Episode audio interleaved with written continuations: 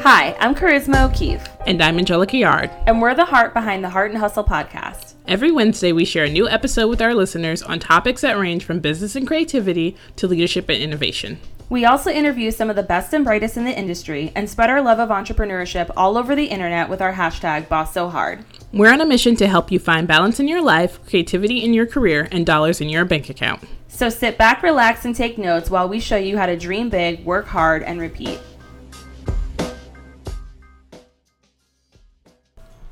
Hey guys, Welcome back, and welcome back to me. welcome back. back in the hottest Florida. state in the union. The warmest, stormiest state in the union. Yeah. The love of your I'm- life, Oh, Florida. yeah, I love it. I had a conversation with my aunt, and she was like, "I thought you loved Florida," and I'm like, "Who told you that?" I'm like, I love Florida like the way that you like love like that like you know family member or like a sibling when you're little and they're like really messed up, but you're just like, don't talk about them. Like only I can talk about them. So I like it in that way. Right. Like I don't want other people talking crap about Orlando, but I'm just like this humidity But you out can. here. It's like yeah, Yeah. It's like your mom. Like your mom is annoying, and Yeah. you love her, but you can Yeah. you can live eight hours away from your mom and it'd be fine. exactly. It's like it's like you know, it's like I don't want people saying bad things about Orlando, but I can Yeah. because I'm from here. And it's like I do love Orlando. Like that's the thing. I love so many things about Orlando, but all of those are overshadowed by the heat. it's just like the heat is that bad, and people don't like unless you live here, you don't You understand. don't understand. You Please stop telling us it. that it's just as hot where you are because it's not it's true. not. It's not. Unless some you live in are like- Arizona or yeah. something. Some people are like, "Oh, it's like really hot here over the summer." Great, that's just the summer. It's hot here all the time. Okay, so please take a seat. I'm over it. Ugh. So, but yeah, I mean, the weather was pleasant while I was there. It Yes. was it was beautiful, and I was glad that it didn't rain during the march. Which is Um, good because it rained in Atlanta the whole day. Oh, really? like they yeah, were it drowning. rained um yesterday in DC, so Monday. Um, but during the march it was beautiful. We got in uh, the night before the march. Our plane was delayed coming in, so we got in a little bit like later than we had originally planned, but. Uh, it was fine because my family was awake. They actually, I'm like so stressed out, and I'm like, oh, I feel so bad. Like we're getting in so late, and they call me and they're like, hey, we're gonna go get some pizza. Do you want some pizza? I'm like, okay. yeah, Um, We're like things shut down where we live at this time. FYI. yeah, yeah. So I was like, all right. So yeah, so we got in and like the weather's beautiful. We took the metro to my cousin's house. It's pretty easy to get to off of the metro. Um, and that way we could get our cards for the next day because I was like, just in case we take the metro, there's I'm not waiting in line for a car Yeah. because it's crazy. Like just on our plane alone, just about I would say 75 to 80 percent of people were going for the march. Which Like, is awesome. It was I love the all female plane picture Yeah. on Twitter. I was like, that is the best like the ever. first thing I noticed on my plane was actually a man who was wearing like the official like um March T-shirt, and I was Yeah. like, oh my goodness, look at him. So then I put on my hat because I had like a pussy hat that my um cousin made for me, and then of course like all these people start like, oh, I love your hat. I'm going to the Yeah. march too. Like one guy came up to me or came up to John and I, and he's like, where's your hat? To like John, and he's like, I don't have one. And he's like, he's like, yeah, my like my wife's been making them for like three months. Oh my goodness. yeah, and That's I was awesome. like, awesome. So yeah, it was it was just really from the like the first flight there, it was like really fantastic. And then um, at my cousin's house, like his mom, whom I'm very close to, and pretty much is the reason I'm a feminist. She stayed there with my other cousin, so there was six of us in this little one bedroom DC apartment, but we made it work. And then after the march, I had t- another cousin, another aunt, both my brothers, and then their girlfriend and boyfriend all come over, plus a few of my cousin's friends. So I don't even know how we all like. I can't even explain to you like. Bless you. I don't know how we all fit in here, But you did. but It- we It did, was and the like. power of like the march. And we had like fit. we bought so much pizza afterwards. Like it was because I mean you couldn't like you couldn't necessarily if you got separated, which we did. Uh, we all got separated at the march, and we couldn't even like communicate with each other at the march because like our phones, certain places weren't working, they were going in and out. So it's like basically when I could get like a call or a text, and it's like man, at Ian's Pizza. Yeah. So, but it was it was amazing. It was like one of the best experiences of my life. Um, I've never seen more people than that, and people should understand. Like I'm in crowds all the time because we live right by Disney, and so you know when we go to those Disney crowds and other people are like freaking out and they're claustrophobic, I'm like I'm just kind of used to this. Like I grew up in this, and like we go to Manhattan all the time, and like so crowds don't normally like bother me. And not to say that this one did, it was just like intense because there was a lot of times where like if there were, I would say like an emergency, like I don't know what I would have Yeah, done. you don't. You didn't have like a plan. You couldn't have exit plan because you're wall to wall people. Yeah, it was So- insane. And like we were kind of like right in the middle of all of it. Like cuz Ian lives close enough that we were able to walk. So we ended up just like walking. We left the house at like I don't know. Like we got there like uh, like I would say 15 20 minutes before it got real like intense and then everything started. So it was like perfect timing. Um so it was only like I don't know, it was like a 40 minute walk probably. But um, at one point, like Ben's boyfriend Matt is like, "I need to go to the bathroom." Oh, honey, I'm So- sorry. they like left to go to the bathroom and like he, he texted me and luckily I was able to get it and he's like yeah I, I there's no way I can get back to you guys I Yeah. was like yeah don't worry about it and then my other brother and his girlfriend like they're just like the most hipster like cute hipster couple that you've ever seen in my life. Like she lives in like Williamsburg and like Of course just she does. everything Of that you she would like expect like yeah they're they're adorable. So like they're stopping everywhere to like take all these photos and stuff like that. And so like we lost them too. Um, and then ian had like three friends with him and we lost them. So it's like we you know and then i had other family that was there. Like three of my cousins volunteered. Another one of my cousins came with like her children. Um, but we like couldn't even meet up with each other because it was Yeah. that intense. And they like they came over from like baltimore. Um, so i think all in all we had just from my family we had people from Maryland, um, Florida, well, Baltimore, like DC, North Carolina, from Winston Salem, from Charlotte, um, from Orlando, and from Miami. So that was just like just my family. We had like so many people there, and as you can imagine, just in general, there was all the We, we people. we saw all the Yeah, people. yeah, Like, it like, was it was intense. Um, and like my favorite part of the entire thing, there was um, if you guys didn't watch it, you should at least watch just this part. There was this little girl um, who came on, and she's like I don't know six, eight. She's like a little activist, and she came on with her family, and she gave like this little speech, and she was like, if you're you know like a kid, don't be scared. And then like what got John and I, and I guess this is like maybe like because we grew up in Florida and like who our like friends are and who our chosen family is. Like she then went to go say the speech in Spanish. Yeah. And when she did that, John and I literally both cried. Just because it's did. like I feel like, you know, growing up in Florida like Spanish culture, like especially like Puerto Rican culture has been so ingrained in like the culture here Yeah. and like how we've grown up and like the people we love and the food that we eat and the music that we listen to and Well, how it's just celebrate. important to be inclusive, and Exactly, she's doing like, that and, at that and that's young what of I was age. like. It made me so happy because I was like, all of our friends who have kids who are feeling, you know, scared because they're brown and everything. It's like she's speaking directly to them, and I don't understand Spanish. John does. I've just, I don't know. Well, I guess I'm just lazy and I've just never learned it. But it's like. I don't like when I'm hearing it. I'm not like, oh no, I can't understand her, and I don't understand how that how some people feel that way. Like some people are like, I'm mad because I don't get this. Just speak English. Yeah. It's like why? Like that's so beautiful that she's speaking to her people. like that's yeah. that's just so it was just such like a strong moment and her being able to stand up there and being like don't be afraid and give this amazing speech and then turn around and give it in her you know her like give it in you know the spanish language it was just like it blew us away and we were just like both choking up it was whew, course you were. man yeah you know us I know. It's like, You know us. I know. I know yeah you. but it was amazing and um you know i i i posted actually afterwards on facebook and i was like this was really great um it's not my first venture into activism Yeah. um but this was definitely unique um, and the largest event that I've ever been a part of as far as activism goes, or probably anything.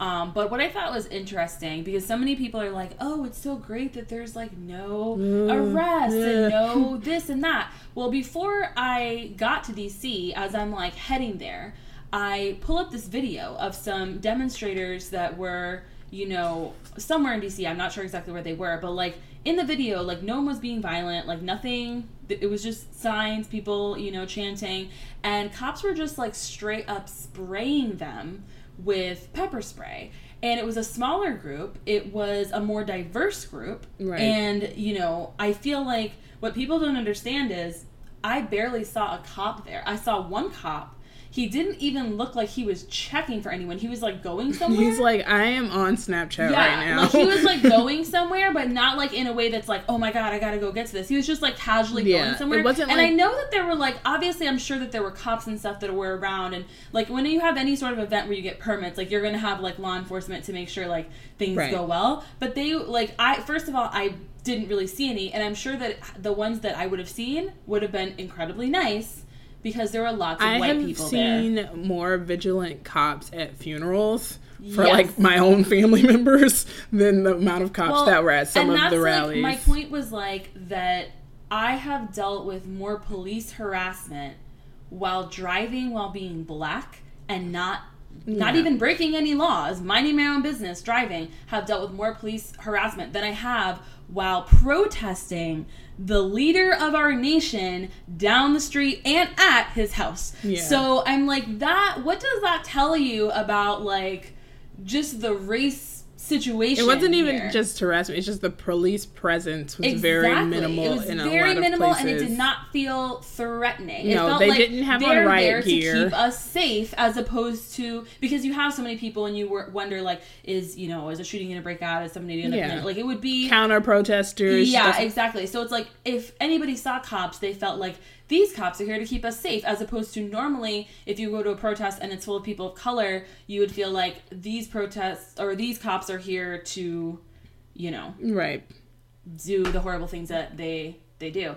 Um, and there were people of color there. I think that the people that put on the event did an amazing job at making it very inclusive. And so there were tons of speakers of color, tons of performers of color, and there were lots of people of color at the event, but there was more white women, of course, than anything. And I think that the way that this country treats white women is very different than the way that it treats women of color. Um, so most of the people, I did walk by some like counter protesters, and they were saying basically like Black lives don't matter, and you're all gonna get AIDS and things like that. and we're just like, okay.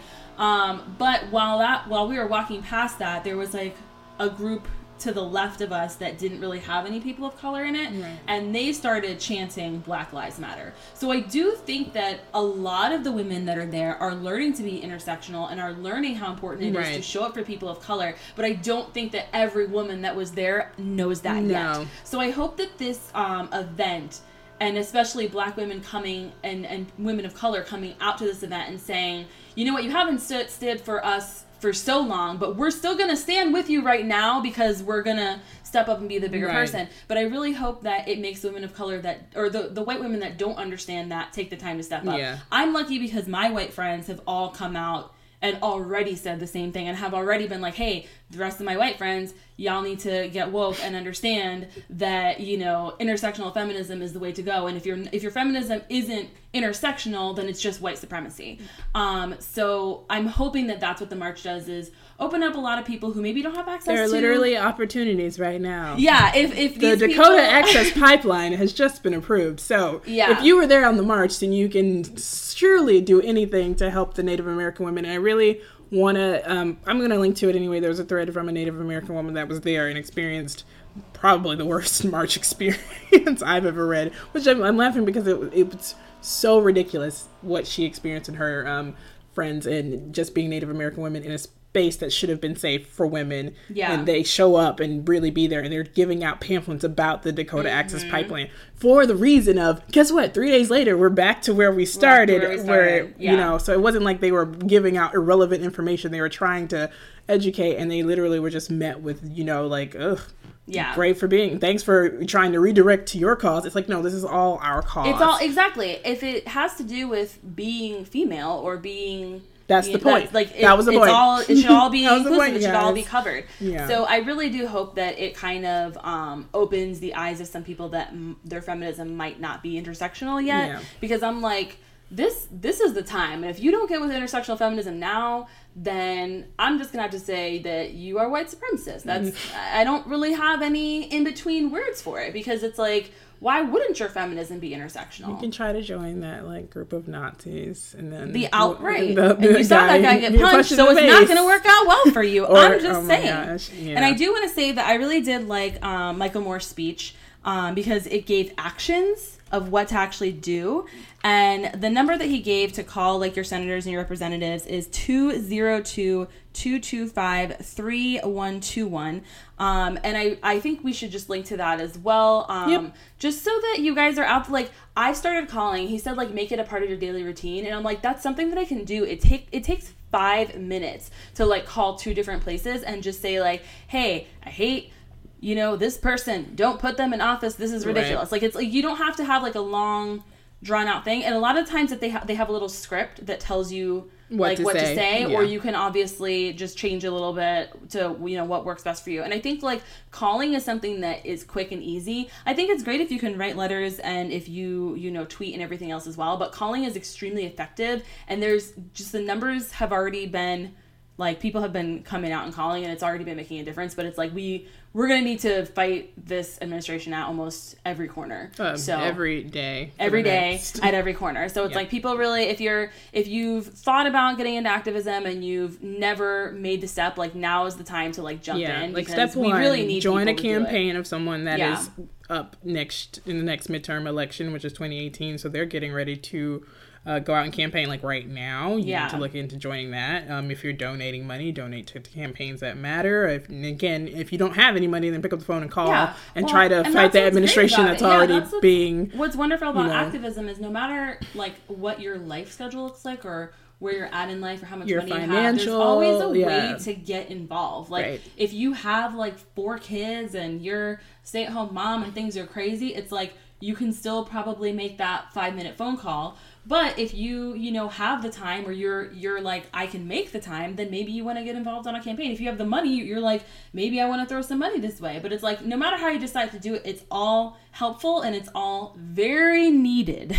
Um so If you want to keep your business, and Yeah. so you listen to podcasts freely under your rights for us to make the podcast. Exactly. And this is why it's important. In case people were wondering why it's important for us to talk about it, it's because we wouldn't have a podcast without our Yeah. freedom of speech. I wouldn't have insurance if we didn't have the Affordable Care Yeah. Act. So that's something that I'm like, you know, I talked I think most Melissa about it as contractors well. I was won't like, so have what insurance. do I do? And she's like, I don't know. And I'm like, great, um, because that's where my insurance is through. Yeah. Because John's insurance, like for spouses, is like trash. Right. So there's just no point.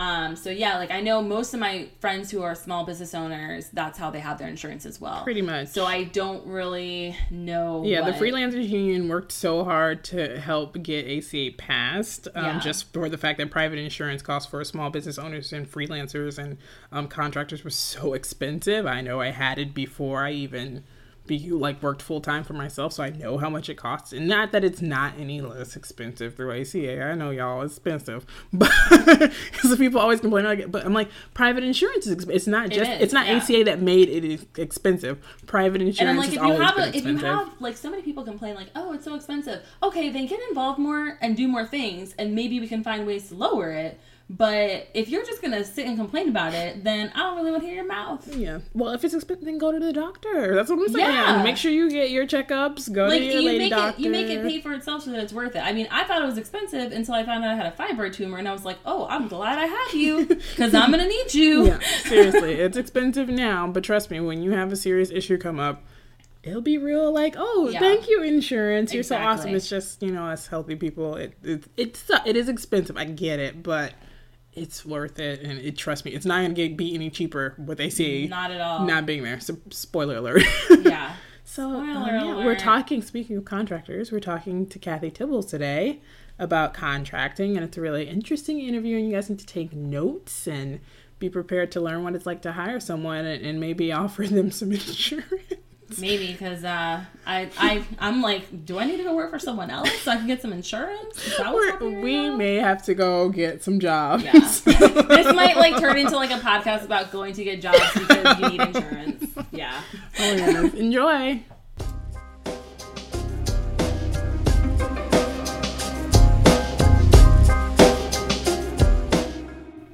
Welcome back, guys. We're so excited today because we have Kathy Tibbles here from WordPress Barista, which is, first of all, the best name. It is really That ever happened. It's all the things I love: WordPress, coffee, baristas. Yes. It's the best thing. Um, and Kathy's coming and talking to us from Vancouver. I believe that's what it said. And um, we always like excited to get people from like different time zones because everybody pretty It's much. just- always interesting. Yeah. Yeah. like, what are you guys doing right now? yeah, duh, your morning just started. We're dre- we're eating lunch. It's fun. So, um, Kathy, we're so excited you're here. And for people who are brand new to you and your brand, please tell us a little bit about what you do and your background.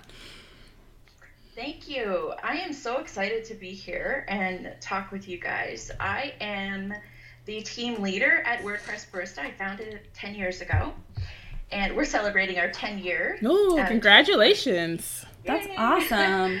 Uh, and I've grown to now we're a handful of geeky girlfriends, and we take care of bloggers' blogs mostly. And uh, so we do everything from design, setup, maintenance. We just look after the technical side so they can do the creative thing.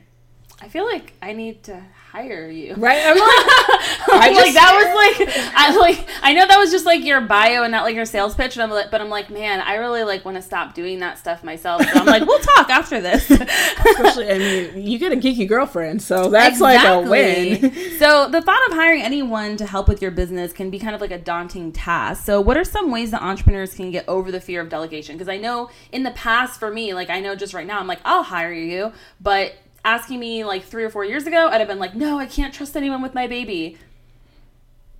hmm I think uh, there's a couple of.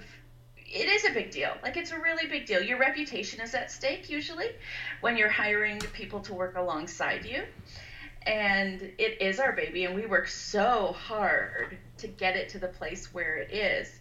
The thing that really pushed me into it right away, and I knew when I started right out of the gate that it would have to be my business model to not be a solo entrepreneur, is because I suck at designing. Like, I suck at it. It's good to know though what you're not good at. That's good.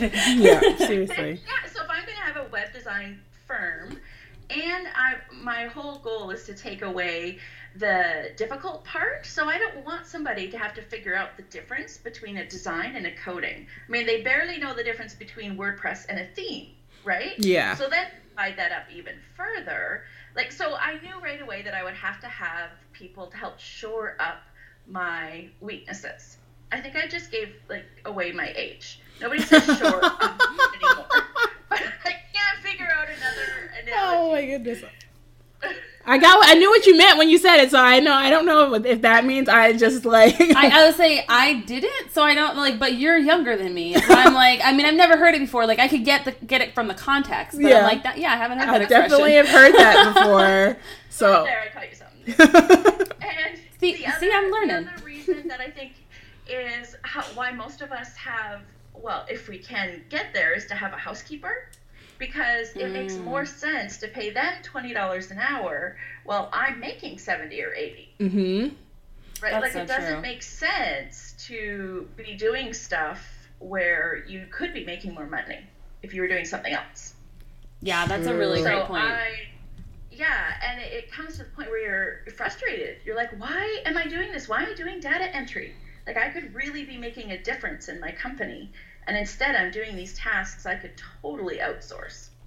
That is a good way to look at it. Like you could be making more money doing what you're meant to do versus doing the things that you aren't good at and not making money at all. And I think we talked about that last week about that being some of your um what was the word? like a part of your profit margins mm-hmm. was wasting your time on things that you don't want to do. So you can increase your profit margins actually by spending money to hire out a contractor. So that's actually a really good point. Absolutely, I could never be where I am right now if I didn't have staff.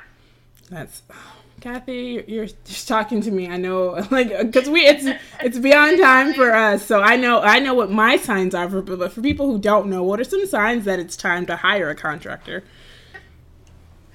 Oh my goodness, when you're doing stupid things. really, when you're doing data entry as a business owner, it's time Yeah. to hire that out. Uh, when oh, and the other thing is when you spend so much time researching that it's a waste of time. Like if Oh, you really man. don't know how to do Mhm. something, for me it's Facebook ads right now. Mm, There's so many like I could learn, and I'm kind of tossing that in the air. Do I really want to? right. Which is going to be the most profitable for me to hire somebody or for me to learn it?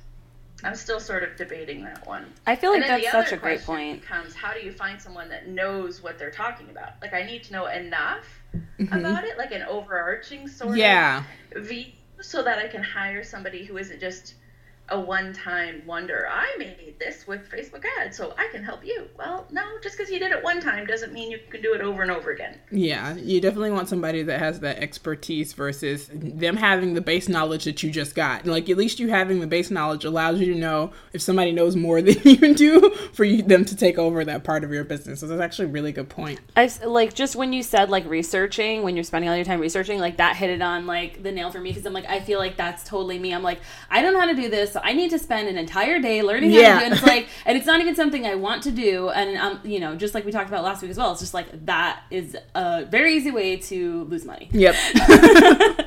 Yep. So what are what are some great places that entrepreneurs can find service-based contractors online? Well, this kind of plays in. I, I this won't be a very popular opinion, I don't think, especially nowadays in the states. But I believe in hiring from third world countries. Mm. So I, I do my best to provide a couple of jobs at least to families uh, in companies that are less opulent as we are, less fortunate as we are. So, um, onlinejobs.ph, those are all Filipino workers that um, look for jobs there. So you can post your job. Uh, that's the one. That's my favorite. Uh, and then you can get any country um, of origin or any um, nationality will look for jobs at Upwork.com or Elance.com. Okay. And then you can also there's also you know your networking groups. Mm-hmm.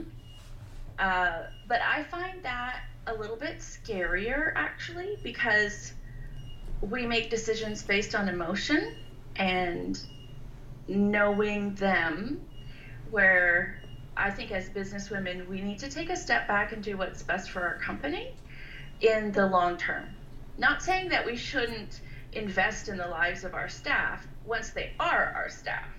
But when we're making the decision about who to bring on board, we need to be a little bit more pragmatic than we than we tend to be. We can't hire somebody just because they're nice. Yeah, it's definitely true. I think um, I agree with that aspect. I do actually prefer to, to hire people from networking, but I will say we the first one of the first people interviewed for a position that we have open.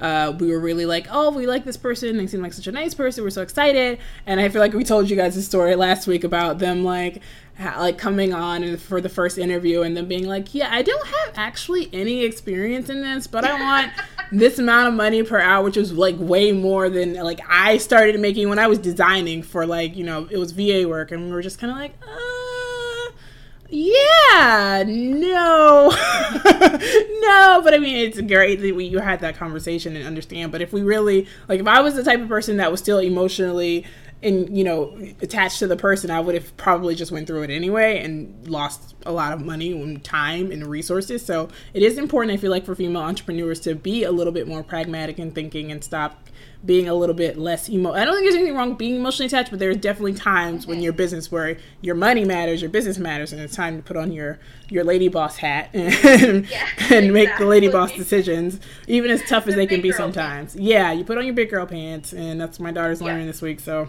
we're potty training it's fun. Ooh, fun times. so once you find that person that fits your needs whether it's from online or networking group or wherever what documentation should you have in place to start the process because i know there's a lot of work that um, not a lot but there's work that needs to be done and a lot of people don't know what that is so what type of things should people prepare in terms of onboarding their first contractor Well, I can talk about onboarding, but as far as the legalities, Mhm. that's why I prefer to hire from these websites because they take care of it for you. oh that's just that's nice Yeah, that's nice. so they take care of the time tracking. Usually you can log in and see their actual keystrokes, like how many per minute or per hour. So you know if they're working. And I don't, I wouldn't do this all the time, but when you're first developing a trust relationship, trust is earned, right? right and uh, and I find it it really helps get things off on the right foot. And the other thing I was going to say is when we're hiring, and this is the thing that makes it so much easier if you're in a networking sort of relationship because you'll understand that person.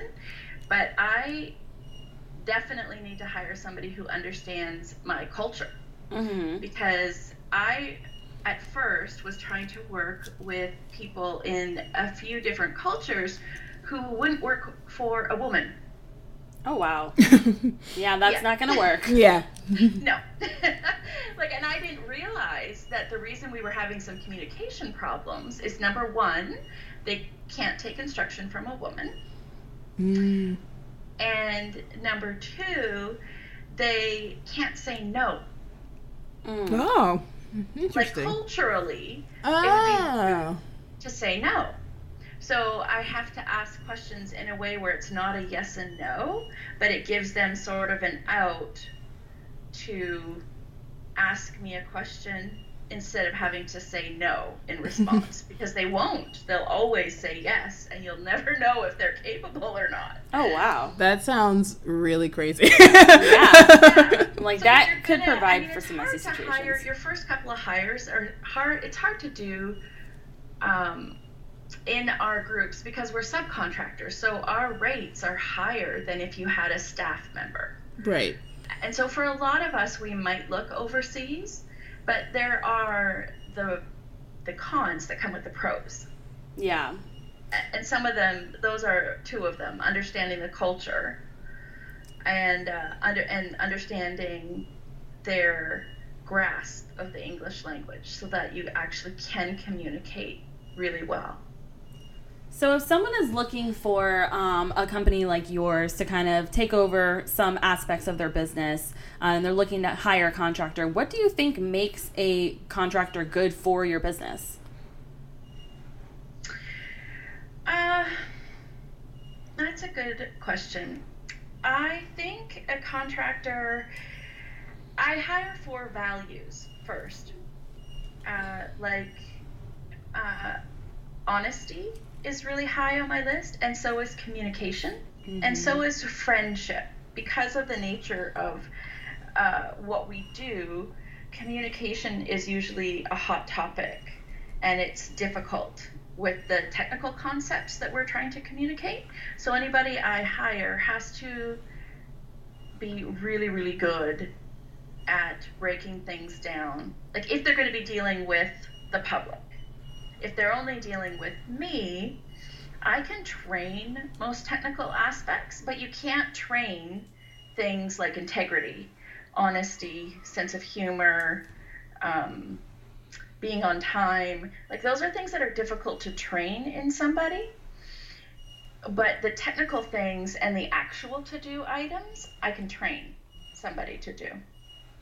So that's that's one of the most important things I always look for is according to my company's values when I'm hiring. And then the second thing is sort of the minimum viable knowledge base. If I can get away with somebody that aligns perfectly with my values and knows everything, well, that's, that's ideal, but not common.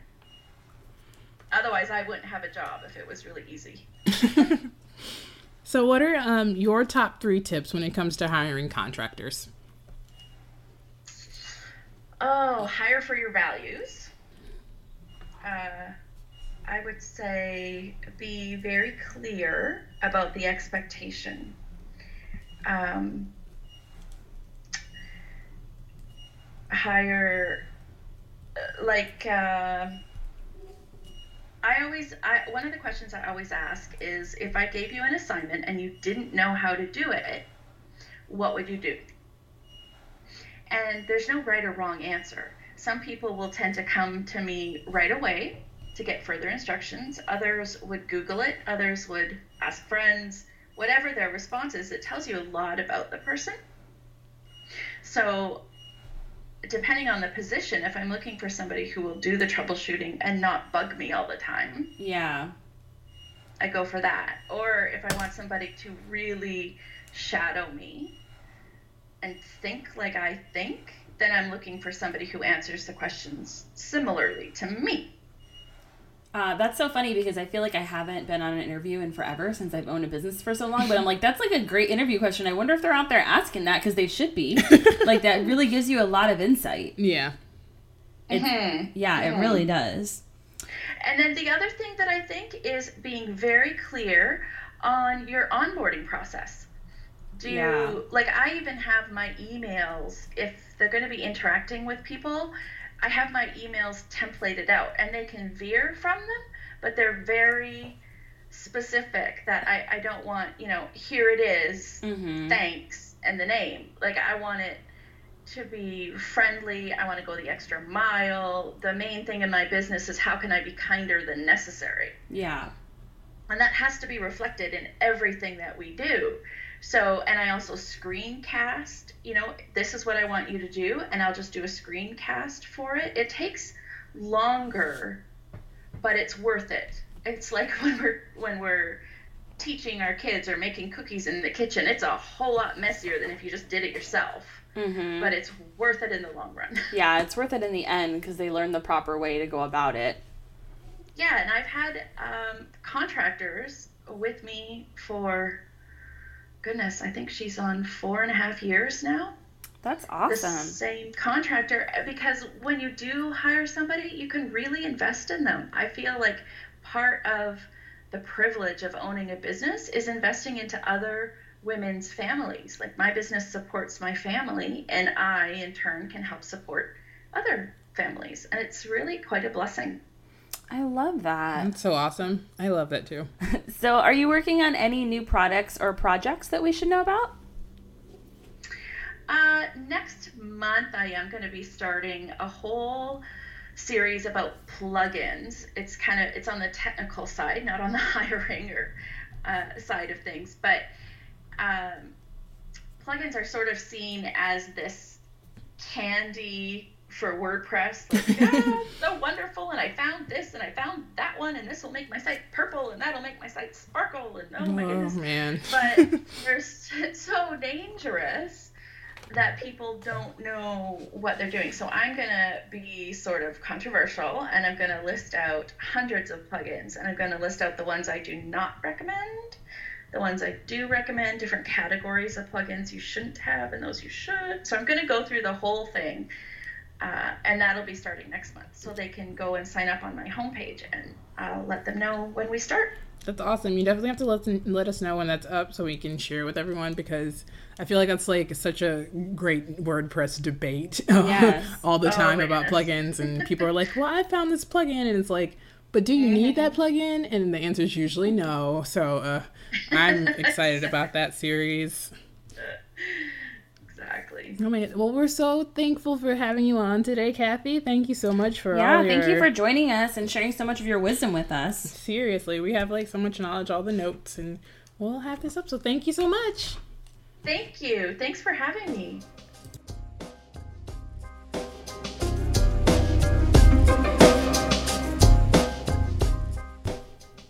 Hey guys, so we're back with our listener questions this week. If you have any questions, send them over to hello at heartandhustlepodcast.com or you can go to our website, heartandhustlepodcast.com, and go to the contact page and fill out that form if that's easier than opening up your email browser. But we always want to hear questions about business life, anything, because we like to answer questions, and that's.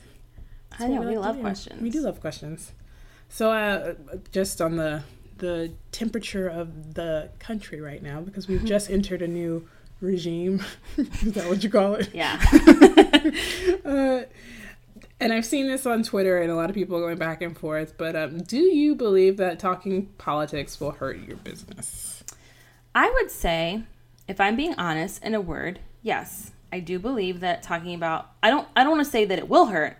I will say that it could hurt Yeah. your business. It's not guaranteed. It that will impact your business, whether positively or I, negatively. I believe that it could hurt your business. For me personally, I don't care because I'm black and I'm fluid and I'm female and I'm radical. And if you don't like it, then I don't want your money. So for me, it's like I don't really want to work with someone who does or work for someone because I, I get so close to my clients and I'm such a, a big part of their business in a Right. sense. You know what I mean? It's like I'm sitting there finding the heart of their brand and I'm helping them with their social media. Often I'm designing their websites. It's like I don't want to do that with them if they don't respect who I am um, as a person. So for me, it's like I am outspoken about politics. That's just part of who I am. And I think that for me, it helps bring the right people into my life. Yeah. And I do work with everyone from, you know, like black females to straight white men. Like I have clients of all different all different types of people, but all of them agree that I should have rights. um, and so that's like the common thread that I look for in a client is like, do you respect me as a human being and think that I deserve rights and should be treated equally? Great, then we can work together. I definitely, I think people um, sometimes think because people will tweet things or say things on Twitter, and not all of the time is it in the best worded way as an entrepreneur. It doesn't matter if it's politics or entertainment. It doesn't matter. There's definitely a way of writing on the internet that shows that you're a professional versus not a professional. That's just my opinion. I'm not going to spend money on someone who uses social media the way that my like 17 year old cousin would. You know, there's just there are ways to use uh, social media, and that's why you know you you are professional in tone. But I don't think that you should suppress the way you feel about things either. And I definitely think you having being open and honest allows me to want to invest more in you based on your beliefs and your values. Your beliefs and your core values are definitely what you know drive your business.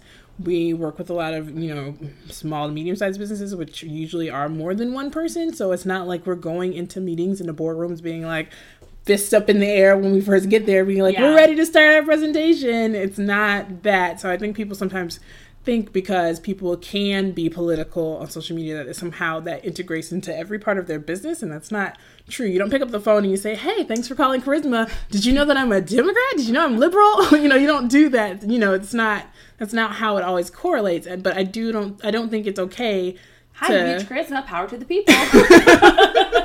I should change my voice. that was definitely a Black Panther outgoing message at some point in the 70s for Oh, goodness. sure. Like late 60s, it's like power to the people. How may I help you? well, and I think that a great example of this, um, if we look back to when marriage equality was, um, you know, coming to be, and we had companies like Oreo coming out, and they Oh made gosh, their so Oreo cookie, and it had like all the different colors and the flag, and it's like they with one ad they made it Oh, clear of like where they stood. and Target And, yeah, making- Target. You know, there's a lot of companies that came out at that time in support of marriage, um, and of course, like I'm sure that there's some people that were like. Oh well, I'm not going to shop there anymore because I don't, you know, support marriage. But then you had me like all the Oreos. so it's like, you know, I think it just depend again, like I I don't think that Oreo is hurting. I don't think Target is hurting. Like I think Target has enough customers and things are going well for Target. Target is fine. Um so you just have to decide, you know, what I think works, you know, best for you. Um, but for me, I, I don't want to do business with somebody who doesn't not only just respect me, like I want them to respect me, but I also want them to respect other people. So if you don't like, you know, Muslim people, or if you don't like Indian people, or if you don't like Native people, then I also really don't want to work with you. So What's cool also about our business and um, us working with a lot of people locally is that we've met a lot of people at events and things. And so Mm-hmm. the events are generally mostly very inclusive here, which is one thing that we love about the tech space is that we try to make, number one, if we find a group that's not inclusive, we just make it inclusive by inviting as many different Yeah. people as possible to make it because I think it's important. And that's why we know when we meet people that they're very tolerant of others because you're in a group and an atmosphere that the tech space you have to is be. It's really very inclusive. It's- inclusive. It's, fantastic. it's, it's my Whereas some of the other industries here aren't. Yeah, a lot of the other industries are definitely, you know, one race or one gender. Where here, you know, it's like, you know, um, broad spectrum people, LGBT. Every, uh, our tech, first of all, our tech scene probably has more LGBT people than a lot of other tech scenes as well, which is something that I love about it. So Yeah, because we're in Orlando. we're in That's Orlando. one of the benefits of Orlando. We do come down. Um, so, what are some ways that because we're going to ask you because you do social media that entrepreneurs can grow their social media presence?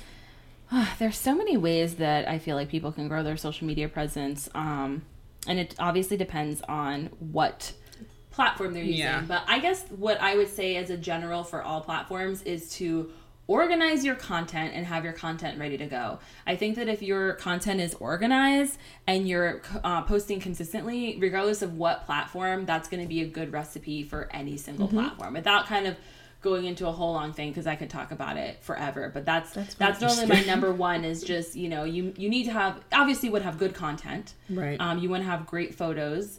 Um, and you want to have your content ready ahead of time, maybe even scheduled out ahead of time if you if your schedule works for that.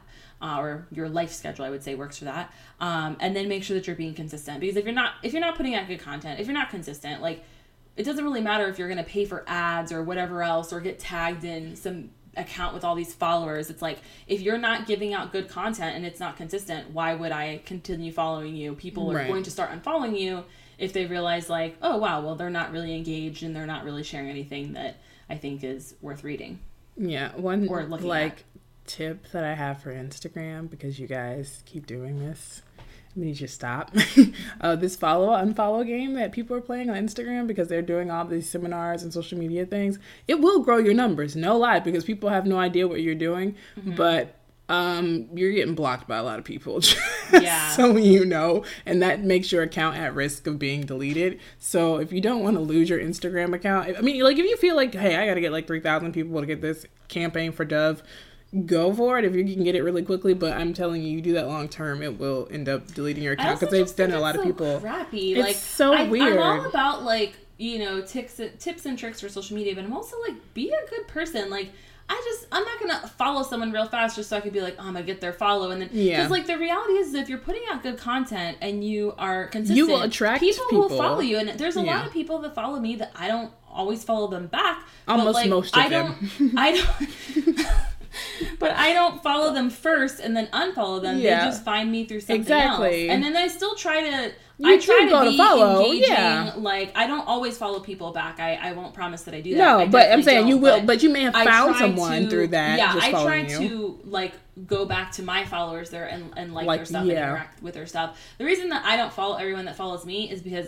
honestly, I'll just be overwhelmed. I feel like I don't. Instagram does not have enough my- space to be following yeah, like 800 I feel like people. I don't see all my people as it is. Yep. Like I'll think like, and sometimes it really bothers me because like it won't show me like your stuff or like Melissa's stuff, and I see all these other people's stuff, and then I'll have to like think about it, and they'll have to actually go in and type in your name because it like won't show up randomly in my feed, and I'm like, Yeah. I don't understand when like I'm sitting here liking all of this person's photos. yeah. Why would you not? Well, especially someone like show it to Melissa who actually does post, not me because I'm a hot mess, but someone like Melissa that actually posts every day You post a um, lot though too between Yeah. the- you, you know between your regular account and your workout account. I feel like you do post pretty consistently. Like you don't post daily, but I feel like there's a lot of people who I know who post a lot Every- less than you. yeah. um. So yeah, I mean, it's I, I don't want to follow too many people because then it's just like Yeah, I, I don't get to see the people that I want to follow. That's just basically what Yeah. that means. And But I mean, I I just I don't get the whole let me follow this person just so that they can follow it's me. so I something. It's. I mean, there's like, a lot of tools and stuff that people use and apps that's a and lot. Yeah. and I, and a lot of And people are now using that and- to yeah. yeah. Don't do that, y'all. Don't do it. Be a better person. So, how do you stay competitive in business? And I like this question because people think being competitive is a negative thing, and I don't. I guess I'm that person that doesn't think that. Like, I think being competitive personally doesn't mean that you're against mm-hmm. other people. It just means you want to grow, and that mean being so you can put on other people. That's generally what our growth means. The more we grow, the more the people who work with us and our you know contractors and our business partners grow with us because we're trying to make as much money so we can make other people make money because that's the way is. So how do what are some ways that you stay competitive in business now that you're in the world where everyone else is doing exactly what you're doing right now? Um. You go first. Welcome to our I world. went. I went first. The Welcome other to our time. world. I'm like, there's um in this space, and it, it's interesting because we answer uh, asked the question, answer the question in the um we were talking to Kathy about. She was like, "Do you guys do the same thing?" And we're kind of like, "Yeah, but no," because we we do, but we We- don't. yeah, we kind of specialize. in Yeah, they're definitely specializations. Um, so I think that's one of the ways that we stay competitive is that we specialize in certain things that not everyone can specialize. We're really one of the only branding firms in Orlando, which is surprising considering the amount of digital marketing agencies that are in Orlando, but they don't specialize a lot in branding. So that's definitely where we kind of have a leg up. We don't do a lot of media buying. We don't buy billboards. I don't know the numbers to those people. Um, so you know, yeah, we're losing out on big numbers on that, but we do make up on the side of where we can help you build a brand. So um, one thing that we do to stay competitive is just be current, be present. So that's why we enjoy networking and being um, around, being present on social media. Uh, we make sure that we are always involved in our community, whether it's locally or I feel like, um, you know, there's a community of Black creatives online, there's a community of Black developers, women developers. Like I'm always in those marginalized group trying to get people first of all to know that hey we're here and we support and so the more that business that i get or the more leads that i get i usually refer a lot of those leads out because i don't they're not right for us and i think that's one way to stay competitive yeah. is be inclusive of other businesses in your business and not isolate yourself so that's one of our my biggest like secrets, I guess. If people are like, "Oh, how do you stay?" and I'm like, the secret is I just give business away. that's generally because then business comes back to me. That's generally what yeah. referral based businesses do. Is that you give business and people give you business, so that way you're not out here having to buy Facebook ads and then you know, for being a, a web designer, guess what? 9,000 other people are yeah. as well. So that's generally, and just, um, uh, I found that we just wanted to do public speak, but I feel like public speaking also is a way to kind of show that your expertise in an area. That people like, oh, you can talk about it. That must mean you know a lot about it. And it's like, I mean, I know enough, but I'm not a professor. But it really does put you in a place of I can respect your business because you've been put on a stage somewhere. So I think that's one of the things that we really enjoy doing. I think that I stay competitive um, by focusing on an area and really delivering in that. So for me, um, one of the things that's most important to me, there's like two main things that I really want my clients to go home with.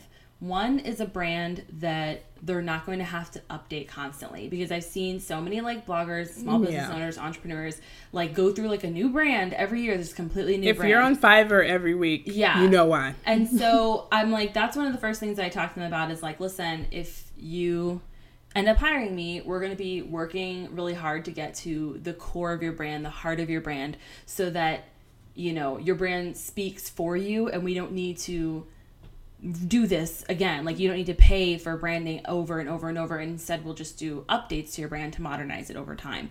So you know, it's very important to me to do that, and I think I do, which is why um, you know my clients then go tell other people like this brand is finally finding me the clients that I wanted. This brand is, you know, communicating to people. It's it's weeding out the people that weren't the right client for me and bringing me exactly who I wanted. And you know, now it's been 2 years or 3 years and I'm still happy with this brand. So, I think that like specializing in that and then, you know, people liking what I do and then telling other people, like word of mouth has been yep. really beneficial for me because like before I officially opened 725 Creative, I started doing this um, while I still had my photography business. And at that point, everything was just word of mouth. Um, and so I really built. It, it is still is.